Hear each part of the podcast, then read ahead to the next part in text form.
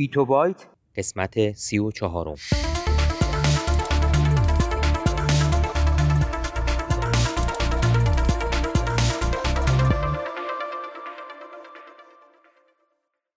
صدای ما را از آسمان نمای گنبد مینا در منطقه فرهنگی گردشگری عباس آباد تهران میشنوید.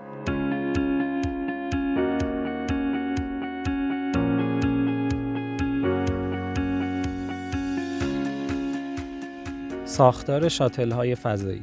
شاتل ها دارای سه بخش اصلی هستند. مدارگرد دو موشک سوخت جامد یا بالاورنده مخزن بیرونی و بزرگ سوخت مایع.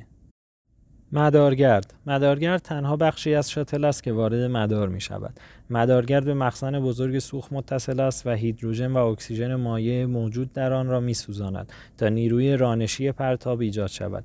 طول این مدارگرد 37 متر عرض آن از انتهای یک بال تا انتهای بال دیگر 24 متر و ارتفاع آن در حالت ایستاده روی سکوی پرتاب 17 متر می باشد.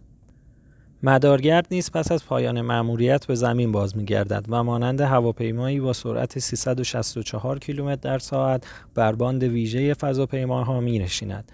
مدارگرد نیز دست کم 100 بار می تواند در مدار زمین قرار گیرد و هر بار مدت پرواز آن از 5 تا حد اکثر 30 روز است.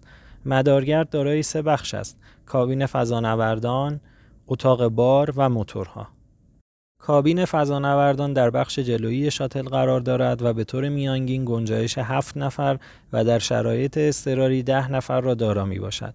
اتاق بار قسمتی است که در طبقه عقبی پرواز که متخصصان فنی و علمی در آنجا می نشینند. آنها را به ترتیب متخصصان مأموریت و متخصصان بار می نامند. منظور از بار ماهواره یا تجهیزاتی است که فضاپیما با خود به مدار زمین می‌برد. در یک شاتل 51 موتور به کار رفته است. موتورهای موشکی سوخت جامد که فقط در دو دقیقه نخست پرتاب به کار می روند. سه موتور اصلی در جریان پرتاب روشن شده اند. این موتورها نیروهای لازم برای کشش 170 تن جرم شاتل را تولید می کنند.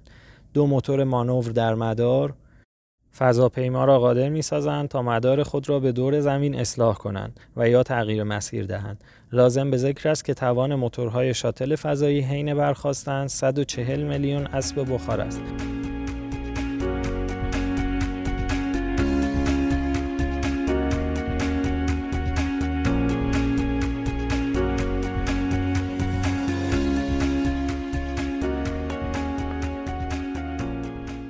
بالا برنده ها دو موشک با سوخت جامد بزرگترین موشک های سوخت جامدی اند که تا به حال برای پروازهای فضایی ساخته شده اند. این دو موشک قادرند 1300 تن جرم را رو به بالا بکشند و فقط صعود فضاپیما را تندتر کنند. هر کدام از این موشک ها 43 متر ارتفاع و در هنگام پر بودن 60 تن وزن دارند.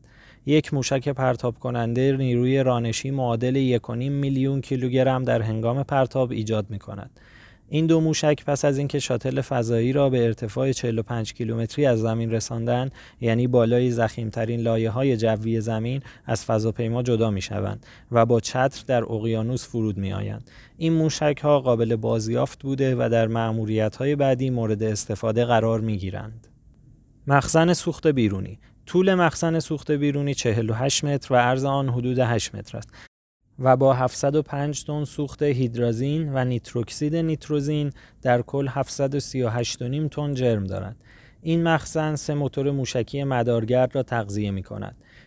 این مخزن سوخت پس از رساندن مدارگرد به ارتفاع مورد نظر از آن جدا می شود و طبق برنامه بر اثر برخورد با جو زمین می سوزد و از بین می رود. ارتفاع مدارهایی که شاتل در آنها قرار می‌گیرند از 185 تا 1110 کیلومتر با توجه به مأموریتشان تغییر می کنند. اگرچه بیشتر اوقات به مدار 240 کیلومتری می روند. در آنجا هر 90 دقیقه یک بار دور زمین می گردند. شاتل فضایی در مواجهه با جو زمین چه می کند؟ استحکاک بدنه شاتل فضایی با جو زمین موجب می شود دما در حد بسیار بالایی بالا برود.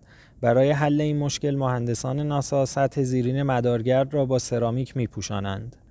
طرح فعلی شاتل شامل 20548 قطعه سرامیک از جنس ایلیا سیلیکون است. هر قطعه طوری شکل گرفته که دقیقا قالب تمام زوایای فضاپیما باشد و بتواند دمایی برابر با 1260 درجه سانتیگراد را تحمل کند. کلاهک دماغه شاتل و لبه بالها که در هنگام بازگشت شاتل به جو بیشترین گرما را متحمل می شوند با ماده پوشیده شدند که می تواند دمایی برابر 1649 درجه سانتیگراد را تحمل کند. دمایی که فولاد در آن ذوب می شود.